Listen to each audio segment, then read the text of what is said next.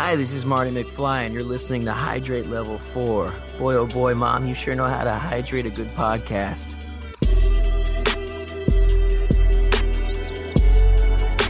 Welcome to Hydrate Level 4, a podcast where we take a nostalgic look at movies from different generational perspectives. And I'm your host, Peter, and joining me today is my co-host from Original Remake, Mike. How you doing, Mike? I'm doing pretty good. I think this is an episode I've demanded from you for, I don't know, months now. Yeah, I think you did it on Original Remake. So uh, so here we are. Uh, finally did this. Now, um, I don't think anybody out there doesn't know who you are, but just in case they don't know about your main show, can you tell the listeners a little bit about it? Sure. Uh, I host a movie podcast. It's you know one of a kind. There's not many of those. Um, called War Machine Very bizarre. versus. Yeah, I don't know who would cover movies on a podcast. The show is uh, War Machine versus War Horse, and it's uh, basically a new release. Uh, so for like this week, we would take something like a Money Monster, and we would come up with a double feature that share a theme but approach it differently. So for that film, we are going to take the combined uh, cinematic presence of George Clooney and Jodie Foster and compare two different movies, uh, heist movies, with them. And one of them will be Three Kings, and the other one will be Inside Man. So um, sometimes, as you can tell, we base it on the actor and director. Sometimes it's just the plot. This one's a little bit both. And if you like that sort of thing, if you want to kind of relive two older movies after you see something new at the theater, that's that's pretty much the premise of our show. You can find it on iTunes, Stitcher, followingfilms.com, along with this podcast. And I'm on Twitter at War Machine Horse. Gosh, it almost sounds like uh, you were giving the contacts for the outro. So that, that's it. That's our episode. We're done. Thank Yeah. you for listening to us talk about Cable Guy, but not Yeah. doing it at all. You know, uh, back to the Inside Man. It'd be interesting if you paired up Inside Man with like Panic Room.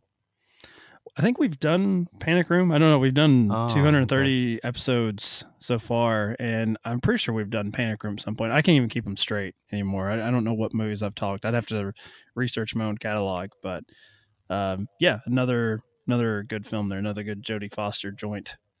Yeah, that uh, Panic Room was actually my wife and I's uh, very first movie date, movie date. Yeah, So that's that's why you're calling for it to be covered. It's got a special special place in your heart.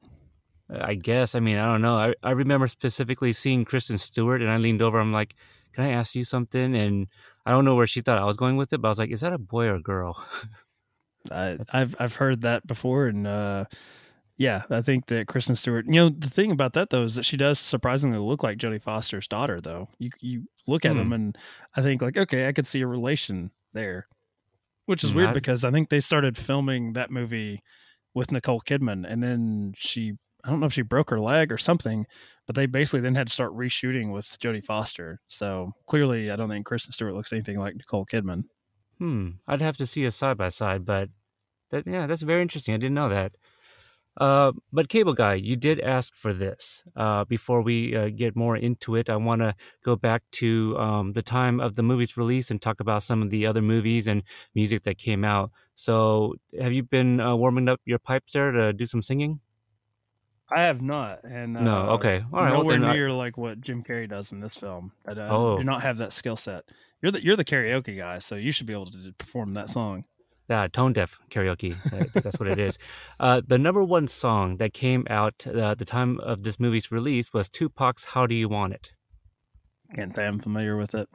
Oh, I'm sure really? I, I'm sure I heard it, you know, during Yeah. that time period. But that, yeah, that I can think of not a single lyric except maybe "How do you want it?" I'm sure that's Yeah, in the song. I think it is. I think it is. It's very safe to say. Uh, the song that uh, preceded it was "The Crossroads" by Bone Thugs-n-Harmony. Oh yeah, now I do remember that one, unfortunately, and that's I think been used somewhat in jest now. Like uh, I I see that now uh, on like Vine or YouTube when someone's like sports team, especially a rival team, is eliminated from like the college basketball tournament or eliminated from the playoffs. Uh, the opposing fans will use that song somewhat in jest, like sending them Oh. off. I've never heard that. Uh, and the number one song that uh, supersedes it is "You're Making Me High" by Toni Braxton. Are you at all familiar with that one? No. No. It it was only number one for like a week too. So it's always interesting to kind of see how long some of these uh, were up. But the song, this is actually pretty interesting. The the number one song after Toni Braxton's was "The Macarena," and I'm. Looking, I wish I didn't remember that. uh, I'm just looking at here. This this was number one for like, holy cow! It was like number one for like three months. That's a long time. This like is some, some dark days in our, our country, and there's still stains of that tragedy. If you go to any uh, wedding with a lot of white people, they will inevitably start doing the Macarena. Yeah, that that's definitely one of them. All right, uh, some of the movies that came out around the time of uh, the movie's release: Mission Impossible, the first one. Big Tom Cruise fan. Uh, I like that one. I'm the rare person that likes the second one better, and that one's the one that gets the most hate, the John Woo version. But I still like the De Palma one. It's you know it's a true spy thriller. Okay, how about uh, let's see here, The Phantom. I think I saw that as a kid when it came out and did not like it. Billy Zane, purple superhero yeah, outfit. That's the what, um yeah, yeah, that's the one. I almost mistook it for the shadow for a sec. Uh how about Stealing Beauty? Is that got Liv Tyler in it? It's got a brunette with uh, a horse, I think. Yeah, I could kind of picture the cover box, you know, putting that away. Uh, yeah, the only uh, memory uh, I have that is clearly me trying to think back to my video store rental days when I worked mm-hmm. there, and that's it. But yeah, I've never seen that, obviously. How about the eraser? Arnold Schwarzenegger fighting crocodiles, punching them and stuff. Yeah. Yep. Vanessa American Williams. classic.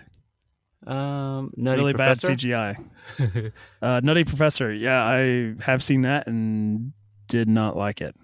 Striptease uh, Burt Reynolds, obviously, and I think mm-hmm. there's some stripping from Demi Moore. I think if you can call it that, sure. and the last one I want to mention is The Rock. Uh, that one is a, a true classic. Uh, actually, a Criterion Collection classic. A lot of film snobs make fun of that, but I think that that is one of the greatest action films ever made. The Rock. So I'm a huge fan of that film. Wow. Okay. Yeah, I got that on DVD. Don't have that on Criterion. Um, not sure if I will, but you know, you probably already have it unopened behind you. You know, I actually don't because they only did that on DVD. It never got a Blu-ray Criterion release, so mm. you know, hmm. I can't. You know, I can't watch The Rock on DVD. I've got to. No. Yeah, gotta be Blu-ray. Now, the Cable Guy uh, is directed by Ben Stiller. This one stars uh, Jim Carrey, Matthew Broderick, Leslie Mann, and uh, Jack Black. So, what what is your history with this movie? Th- this one is one I actually kind of uh, missed out on. Um, I think maybe just I wasn't digging the trailer, and at that age, I was just kind of like, ah, oh, you know, it, it's it's not the mask, you know, and that's probably why I didn't go see it. Yeah, it is definitely not the mask, and I think that's what contributed to it being seen as one of the biggest flops of the the '90s. Um, even though it did, I think it was it was profitable. Uh, it wasn't clearly as profitable as like Dumb and Dumber or Ace Ventura, but uh, yeah, there was a lot of hate for this film when it came out, and it's because uh, you know he's Jim Carrey here's playing a dark character. He's playing someone that's kind of a sociopath. So, um, yeah, that's it's not the mask for sure. Yeah, he's he's really I don't know, is neurotic. Would that be a good word for for his character? He's I mean, you said it's he's definitely you know he has no read of people. Uh, very clingy and very much. Uh, I mean, he's he's uh, an expert in stalking. I would say. Yeah. So Matthew Broderick plays uh, a Steven Kovacs who uh, recently, I guess, uh, his his girlfriend said no to his marriage proposal. he goes on to move into his own apartment and he's got a, a, friend by the name of Rick, uh, who's played by Jack Black, and uh, you know, kind of kind of a toned down Jack Black. You know, since he is more of a supporting character in this one. He's a straight man. He's basically the uh, the guy that gets uh, screwed over by Jim Carrey at multiple turns in this film. Yeah, he uh, becomes um, plays second fiddle. He gets uh, feels a little jealous. Uh, I, I, would say. Um, so I I thought it was interesting that we pretty much open up with them meeting. You know, uh, um, Steven, you know, uh, having some problems with cable, calls the cable guy, and Jim Carrey or uh, Chip, as we find out that's is what his name is, shows up like four hours late.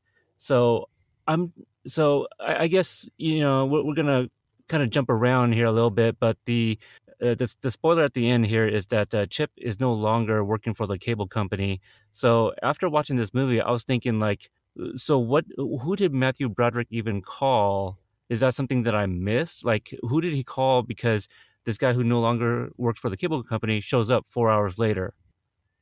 Yeah, I wondered if that's adding to the uh, nefarious nature of Jim Carrey's cable guy because it's like, did he intercede on some part and swoop in? Um, I don't know. It's never really clear if uh, Matthew Broderick has made a mistake and invited this guy into his life. Does he like? Does he have like actual?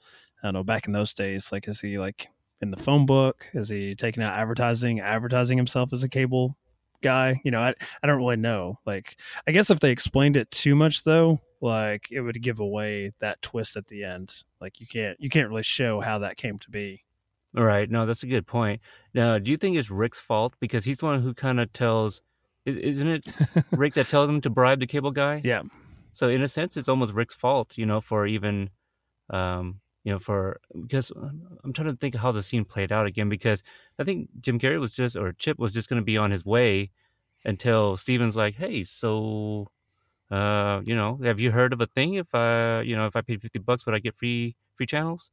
Yeah, I, I certainly think it's Jack Black's fault because otherwise, if Matthew Broderick's character had not, um, you know, asked him to to hook him up with you know the free movie channels, he wouldn't feel obligated to accept uh, Chip's invitation to to hang out because that would just be a weird thing if this cable guy just sets him up, like does what he's supposed to do, and then says, "Hey, you want to go, you know, grab a bite to eat or go see a movie or something?" You would just say, "No, I don't think so," and you'd shut the door but yeah, I'm because he asked for a favor in a way, then he feels obligated to to return that favor.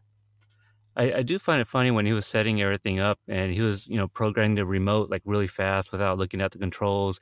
Like, you know, he's done this uh, often enough that he's got it down.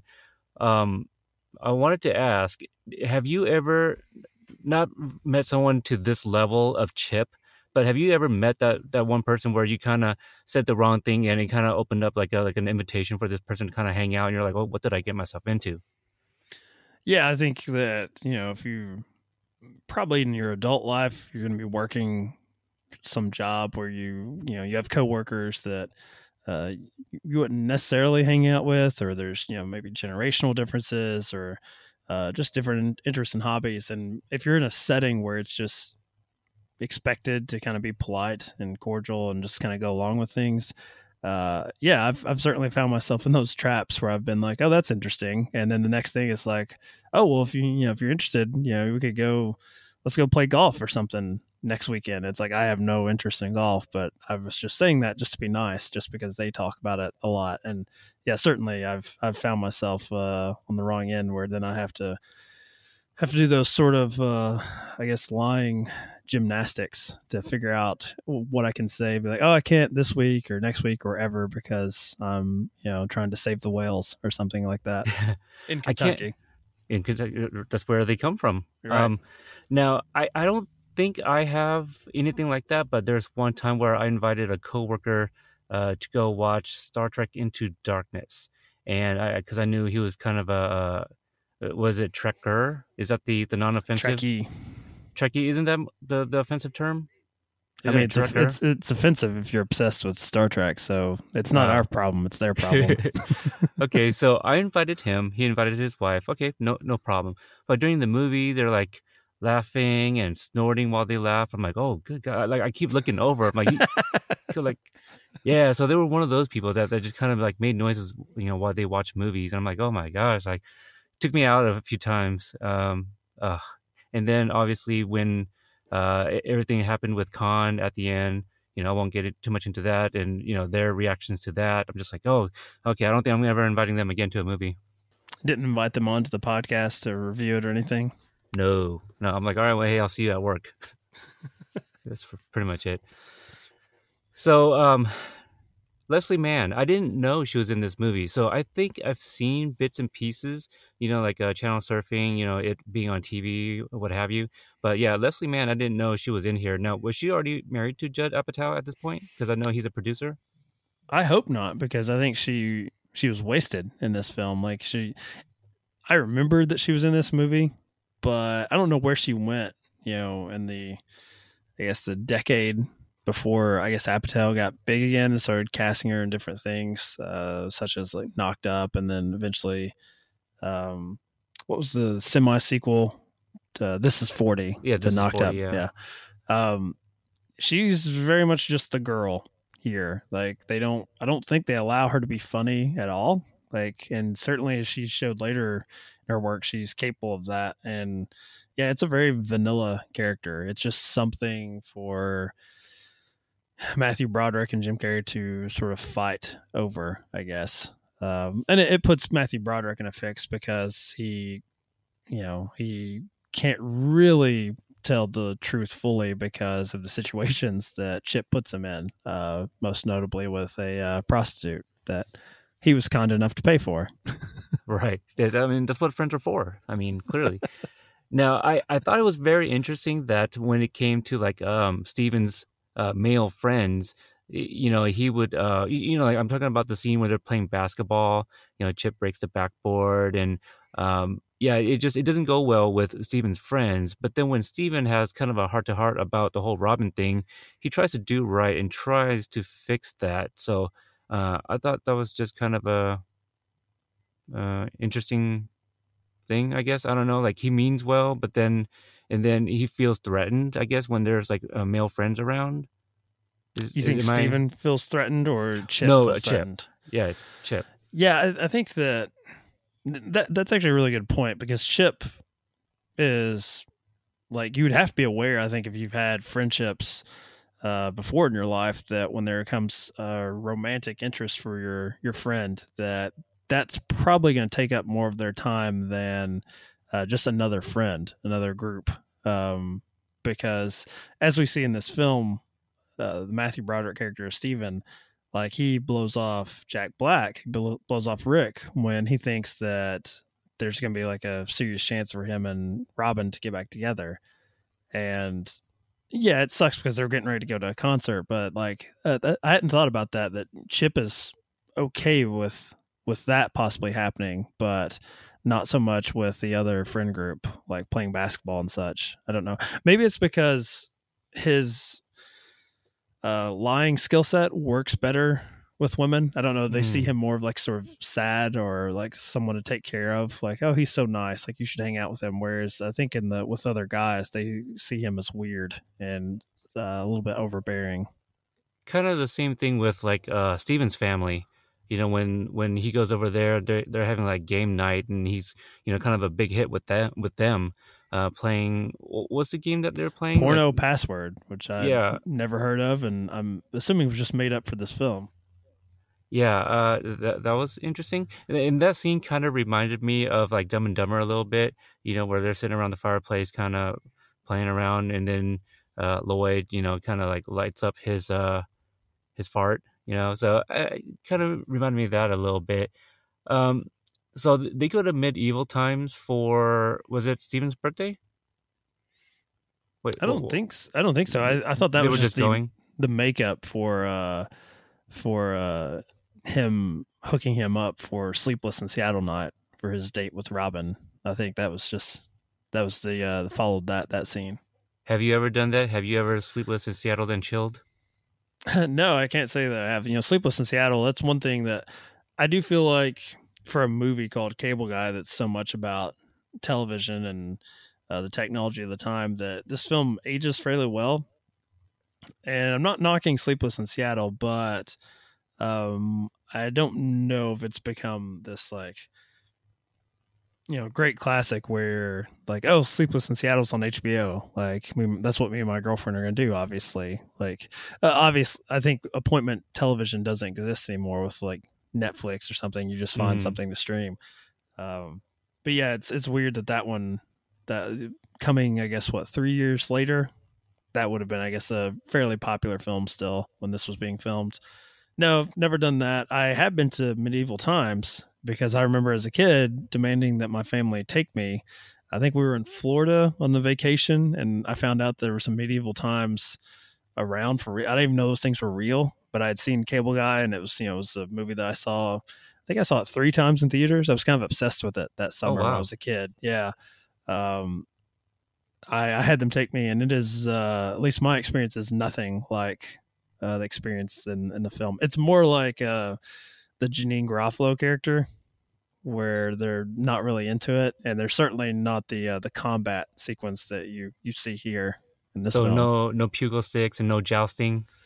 Not that I remember. I remember being fairly tame, but Hmm. uh, yeah, I, I would have loved to have you know gone out there with like my younger brother and been able to do all that. I would have. I probably would have been more like uh, Chip and got like way too into it. Now, yeah, you mentioned brother. We get a flashback, and he asked like his parents for a brother, and I like how his mom's like, "That's what I'm trying to go do. I'm going out to the bar or something." That's why It- she's trying to get out for happy hour. Yeah, yeah, yeah. try try to get knocked up uh, out at the bar. So, so that was interesting. So is is that is that the, the kind of where it manifested? I, I suppose him wanting a little brother at such a young age, and possibly explaining why he stalks people to have that companionship. I think so. I think you know it's it's really. I mean, it's not a subtle critique of uh, television becoming you know certain generation's babysitter, and so he doesn't have a way to really. He doesn't know how to interact with people except through pop culture, and you know, with us being two movie podcasters, uh, the same accusation could be thrown to a lot of our ilk as far as only being able to relate to another human being in conversation through movies. I I think with him it's just you know it's just an extreme case because clearly his family life wasn't that great. Um, his mom's pretty open about living you know her life and not really being too concerned with him as long as he's parked in front of the television. So yeah, I think it's just he's just always looked for someone to sort of bond with. Like that's what's really interesting about his character is he's certainly extreme and I think at certain points in the film, you truly believe this guy could kill somebody. Like he might just go off and just kill Steven.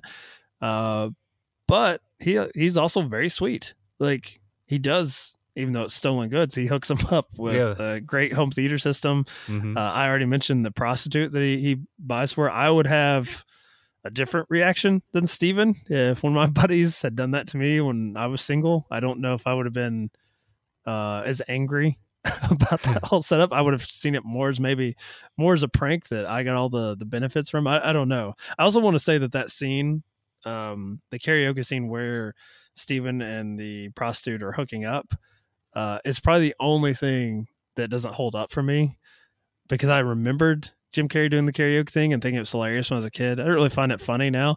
But what really bothered me is the way Stiller, I guess, knowing that there's going to be a lot of Jim Carrey fans in the audience, a bunch of young kids, you know, the sex scene, or at least what we see of it, is just weird facial or head massage that she's giving him. I don't know. It just it struck me as extremely awkward. Like I would just like, why can't they just been kissing? Like I don't know. It was just a really weird, weird way to shoot that. Yeah, yeah. No, I. You're right. She's massaging him, and uh, I don't know. Maybe he was on something. I who who knows. Uh, I mean, as far as I know, he just drank. So it's like, what? so something must have been in that drink.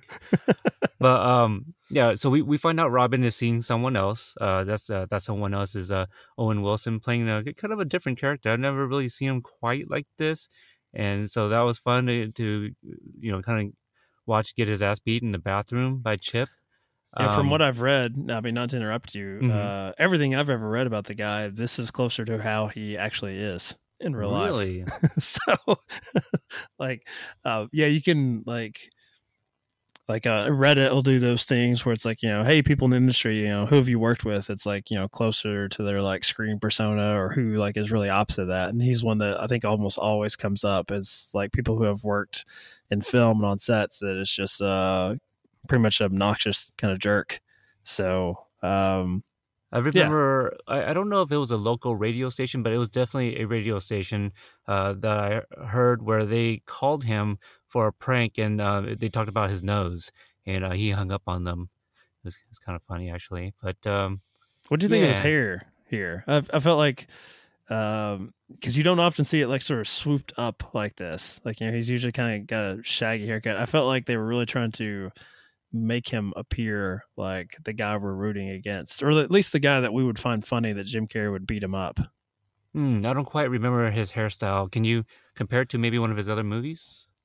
I don't think it's like anything we've ever seen. You know, usually he's just got that kind of shaggy haircut that hangs, you know, over his forehead. And here it's like, I mean, you see a five head, you see it like poofed up and slicked back.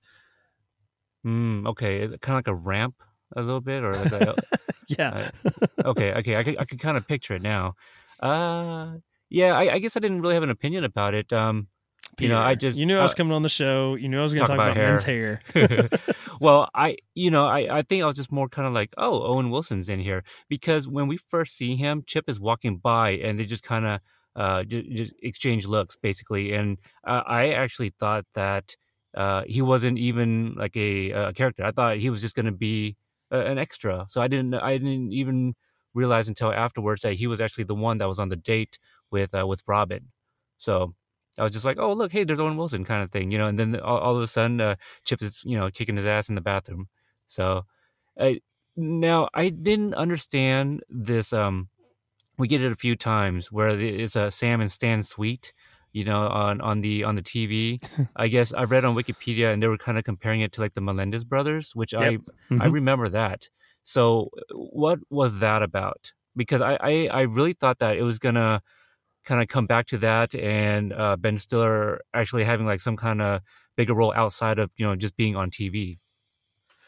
I, I thought it was, you know, it's just a uh, comment on our obsessions and how we live our life. Like television makes everything entertainment, whether it should be entertaining or not. And so, like the Menendez brothers, like, you know, it's just salacious tabloid fodder that, for whatever reason, at different points in time, I guess if it's, you know, there's not a lot going on culturally that we're interested in, like the OJ Simpson story, for one, like, obviously there's a certain degree of fame with that guy and why I'd be interested, but should we be interested even to this day to the point where it's a guy that you know murdered his ex-wife and her lover like it's it's not like aliens showed up on this planet for the first time. So it's just to me showing that when you have 24 hour news coverage of something that Mm. things get heightened to the point of ridiculousness. Just like that in the in the film you you hear the tape uh where one of these brothers tried to blame the murder on an Asian gang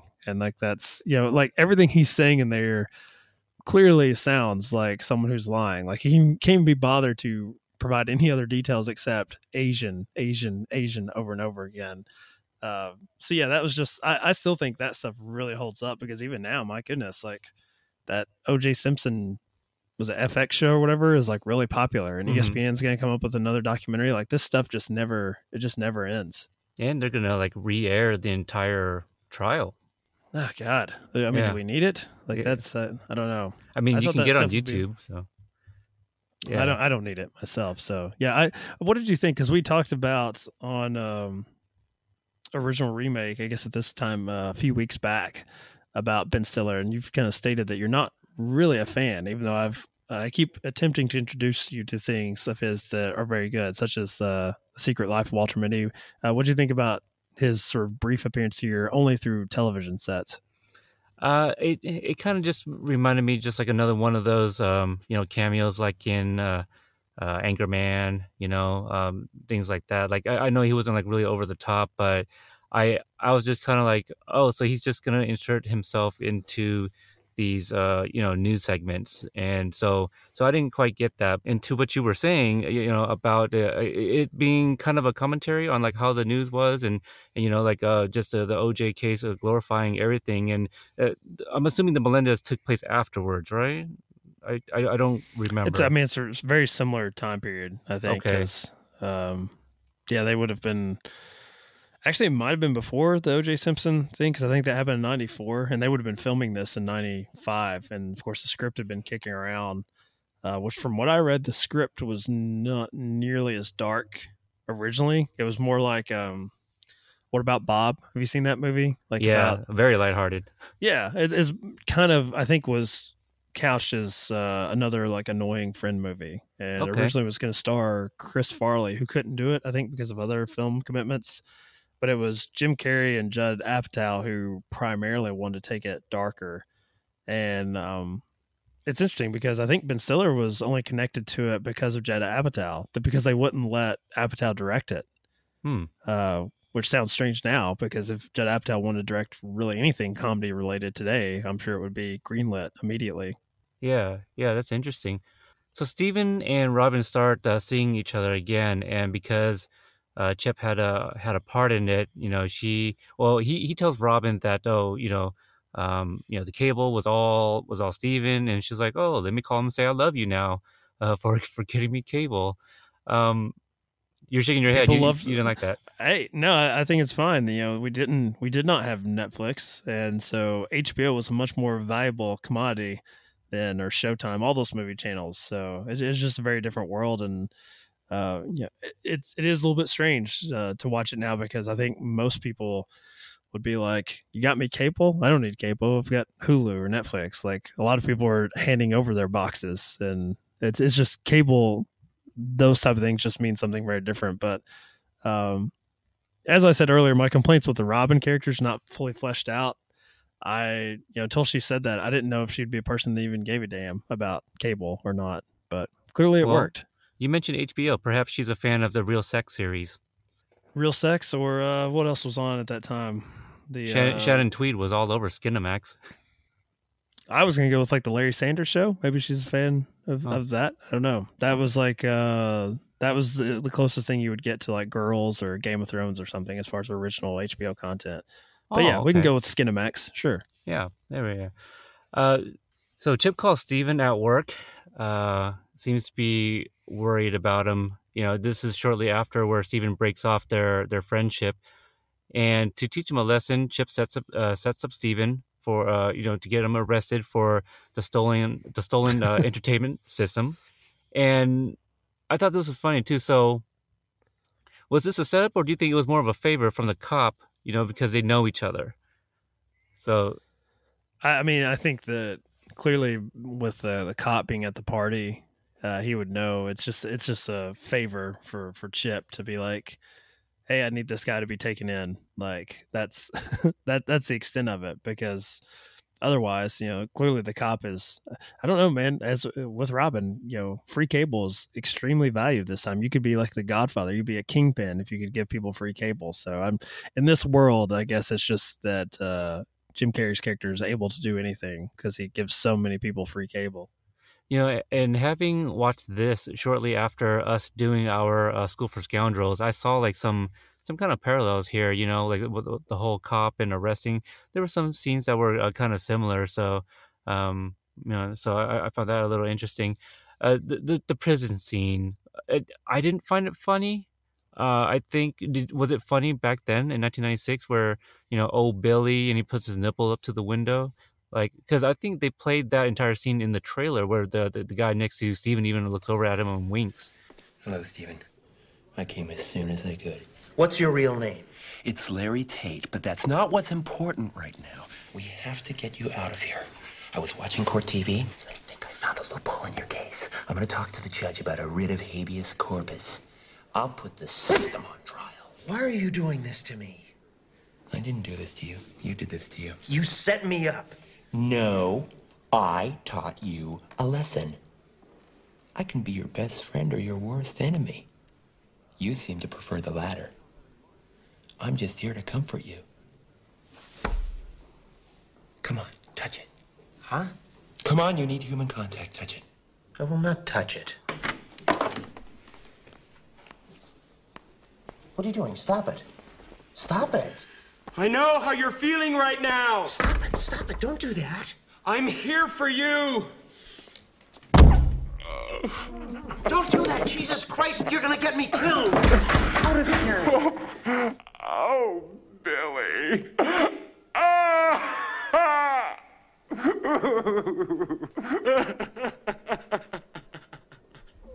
I'm just messing with you. Remember Midnight Express? Oliver Stone won the Academy Award for Best Screenplay. Awesome, awesome scene.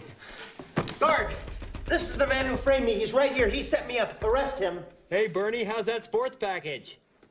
All right. But um, it, it didn't hit with me this time. I, I thought I was gonna, you know, find it funny.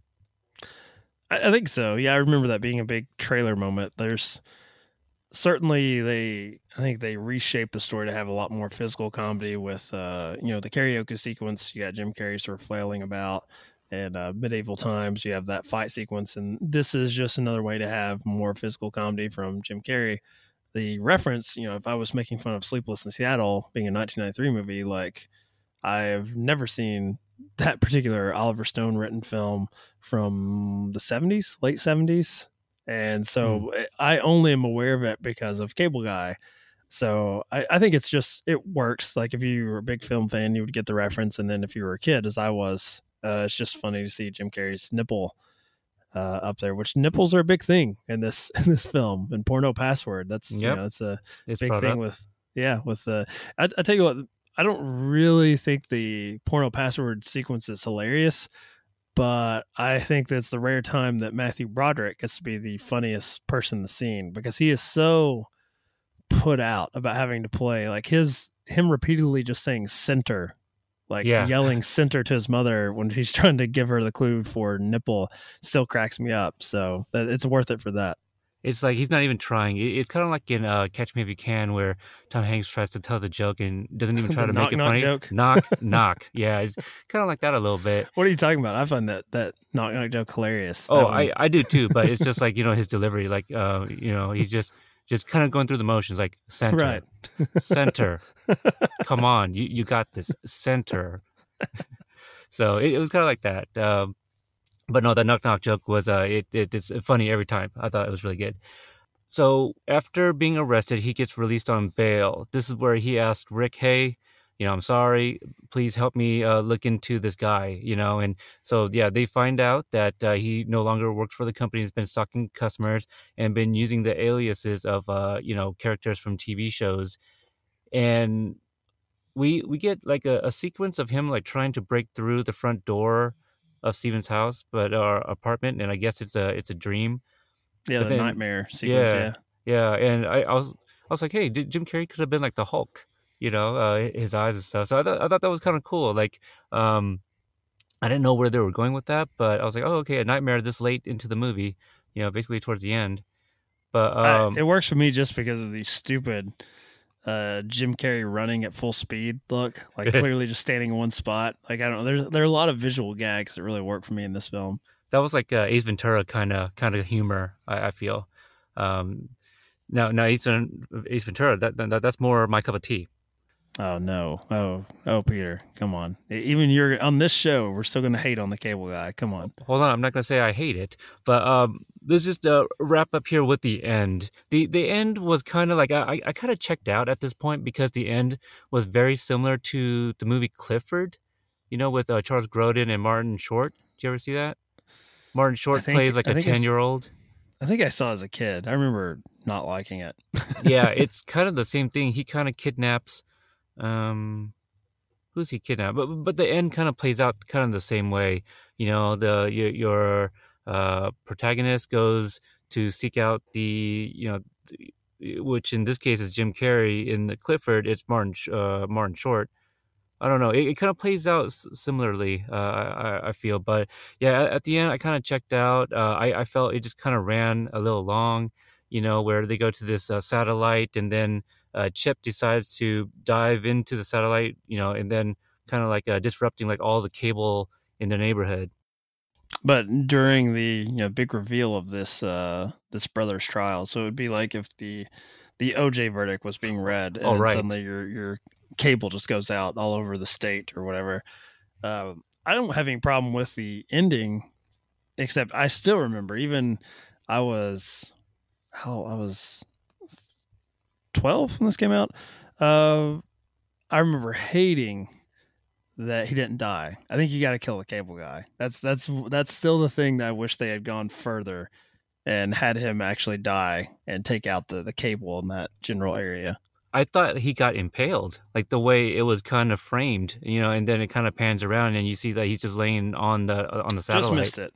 Yeah, Just by that it. much, you know, that's a get smart reference there. But um, yeah, yeah, I, I thought it was fine. Uh, I I wonder. Yeah, I would like to see if him in the uh, was it the the helicopter? You know, the what is it? A pilot or uh, he talks to He's like a paramedic. or Okay, something, yeah. So I want to see a sequel with with them to see how far that goes. I think that that, yeah, that it, it would be it, would be a very weird sequel because as I said, if you were going to update now, what would he be selling? What would what what is it that you know what like internet connection or something? Like I, I don't know if there's Hmm. and the, the thing is like even though we have stuff like podcasts we don't really have these like water cooler moments where everyone's on the same page like in the you know post dvr or netflix kind of culture everyone's kind of watching things at their a different pace and i guess that's why i'm still such a big movie fan is there's still that sort of opening weekend kind of atmosphere where with big enough movies everyone's kind of talking about one thing that weekend um I don't know with, with television. I guess it's just it's just in the realm of sports or you know true crime type stories. It's very rare now that everyone's watching like you know NBC on Thursday nights for like Friends and Seinfeld. It just I don't know, it just doesn't work that way. So it would be an interesting way if they did update for a new version of Cable Guy. If they update it, it could be like he's stalking a podcaster. You know, he he listens. Uh, to we're not famous enough for that. said Come podcaster, uh, you know, like, oh, I love this guy so much, I'm gonna start stalking him, uh, and that would be you, the the bizarre uh, podcast show. Yeah, yeah, that that it, I would take it. You know, we're I still would love you know anybody to listen to the show. Um, you know, just don't tweet at me too much. Just download, download, but don't tweet at me. That that's basically how I like to roll with my podcast. Yeah, so uh, having a stalker is a, I don't know, it's it's kind of bittersweet. It's kind of like, did you did uh, did you ever watch that show Will and Grace? Mm, that's one of those NBC shows, right? No, came after Seinfeld and Friends, kind of I I think so. late '90s, early 2000s. No, I, I'm aware of it. Debra Messing was that the Yeah. redhead? Yeah, Yeah, there, there's an episode where uh, Kevin Bacon was on there.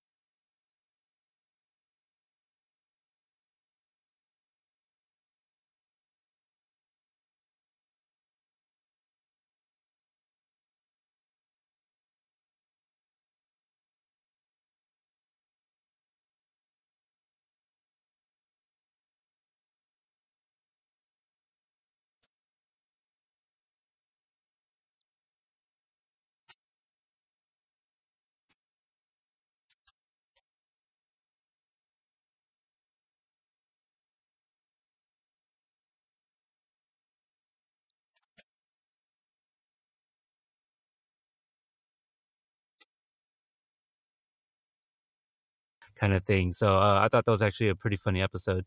So if we had a stalker, that'd be kind of cool because like, hey, they're they're giving us all the downloads. I think the the difference here was like Cable Guy is, you know, as we see with that ending, which I'm not a huge fan of, but uh there's nothing, you know, personal about the stalking, and that it's not even a form of flattery that Chip will stalk Steven because clearly it doesn't even matter what he's into. Like he is so desperate for kinship or, you know, just to have a friend in any way that it, it doesn't matter who it is, and that's not the type of stalkers I want. You know, I, I want them to Mm. be true fans, and so Chip is just not really a true fan of of any of these people. He's just a fan of uh, having someone to talk to. Yeah, it's it's just really weird. He's so flip floppy, you know, with how he acts with Steve. And one point, you know, he's trying to kill him at the medieval times, and then the next he's like, "Hey, let me buy you everything. Let me pay for a hooker, and let me, you know, steal this uh stereo system." Maybe that's because Steven defeated him in combat at Mm. medieval times. That he that, that- to the victor go the spoils of a nice uh, home theater system and a hooker. So I, I think that's the American way. Sounds about right. Yeah, Yeah. absolutely. So, do you, do you want to give this movie a rating? I know that's not something you really do on your show, but uh, I'd be very curious to see uh, what you would give this. Uh, I would give it a four out of five. Like I, I think it is flawed. I don't really like the ending, um, but I think it's such a unique, big budget studio comedy, especially for this time period. Like if it is nothing like Dumb Dumber, The Mask, or Ace Ventura, and it's kind of shame shameful from a film criticism point of view that even the critics couldn't get behind this because this seems to be like what they ask big movie stars to do, which is to take risks and to not do the same thing over and over. Mm-hmm. And sure, there's a lot of Jim Carrey physical humor, and you know he has the lisp and such, but I think it's just so strangely dark and also really still. I mean, still really funny that um, it still amazes me that this was not accepted. In fact, it was like kind of a cultural joke there for Hmm. a few years. That like if you wanted to say something was a bad movie, you would go to like uh, Waterworld, which uh, Chip actually references, saying like, "I don't know what everybody's talking about. I saw that movie what six times. It rules." I was basically Chip for the Cable Guy when I was a kid. I was seeing it over and over in theaters, and I thought it was great. And I didn't know what people were talking about. So yeah, it's not a perfect film by any means, but it's a really interesting, flawed film. And for me, it's a uh, it's a childhood classic. So that's why I was harping on you to let me come on and and talk about that because that's the premise of your show. So yeah, four out of five for me. Okay. Well, I I'd hate to say that I didn't enjoy this movie, but I don't know if I'm going to be in any kind of hurry to rewatch it again. I mean, Boo, I. You know, I don't mean to interrupt, but I actually looked up.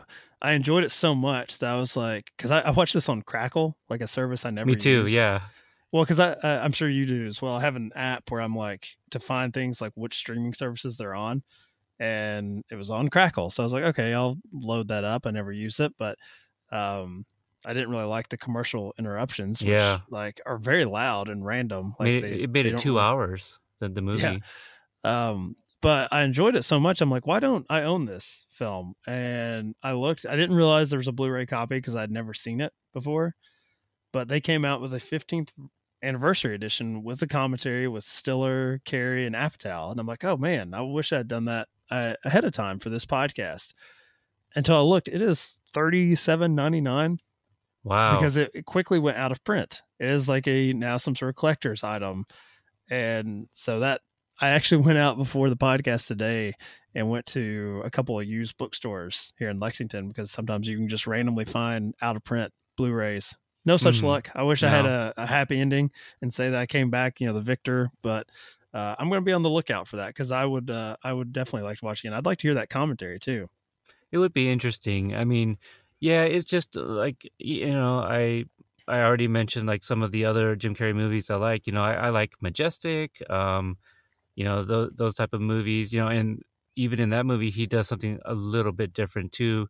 Maybe not so uh, different like he does in Cable Guy, but um, yeah, it, it's just it, it wasn't for me. Uh, I'd probably give it like like a three.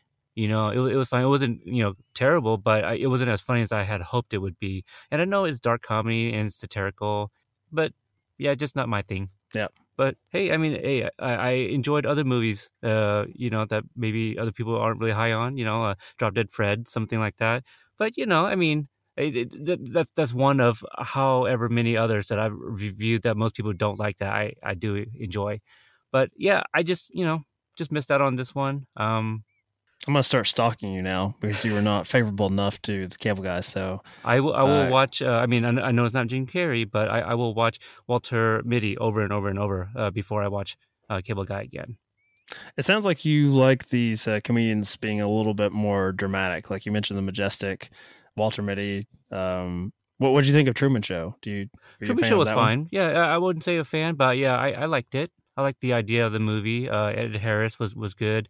Um, yeah, Tru- Truman Show I liked. I think I still prefer Majestic. I know it's a little long, but uh, Majestic, uh, I, I I really I really like that one. I'm not sure why. I, I think maybe that's one I should uh, revisit myself.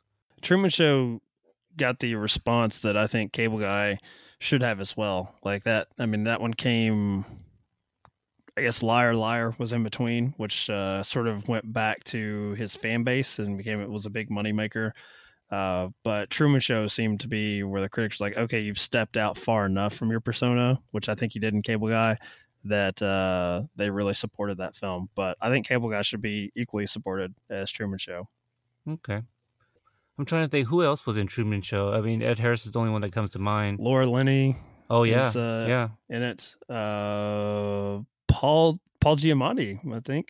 Okay. Yeah. See, so do you think perhaps the supporting cast kind of helped it though?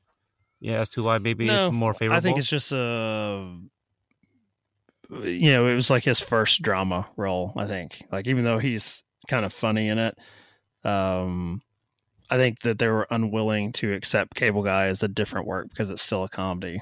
That Mm. that's why I think it was not you know, it's more Oscar baiting Truman Show. I mean, I don't think it got any Oscar love, but it uh, it certainly would have been shocking if it had been nominated for like Best Picture that year, whereas Cable Guy would never have happened. Like, you know, the Academy doesn't really like to honor comedies anyway. uh, they did with uh, as good as it gets.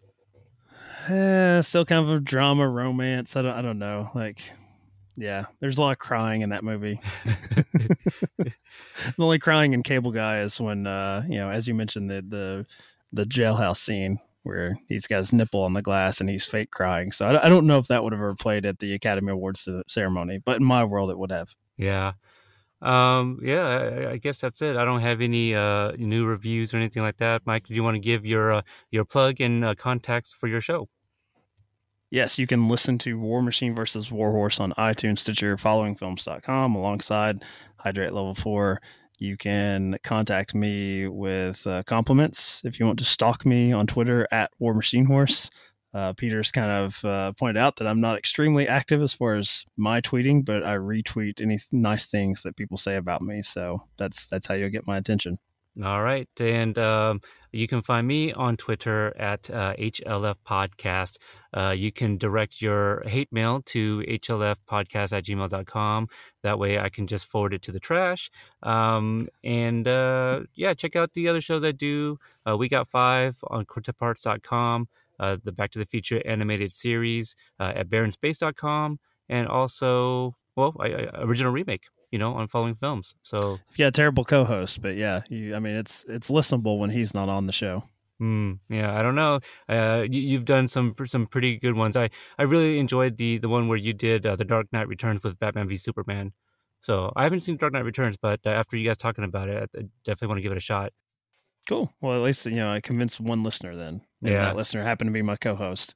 Yeah, the yeah the um uh the DC uh, original those animated what is it called the animated DC originals yeah, something yeah, like that. Yeah, animated tho- films. Yeah. most of them are actually pretty pretty good. Mhm. You know, but I know they most of them are based on like a source material, so kind of hard to screw up unless you just don't add uh you know much from from it. So I don't know. Zack Snyder does a pretty good job of screwing up the source materials. So no, I guess you're right. Uh, touche, touche. Okay, so uh, I I don't have my list offhand uh, what I have coming on next week, but uh, until the next episode, I'm Peter, and this is Hydrate Level Four. When the truth is found to be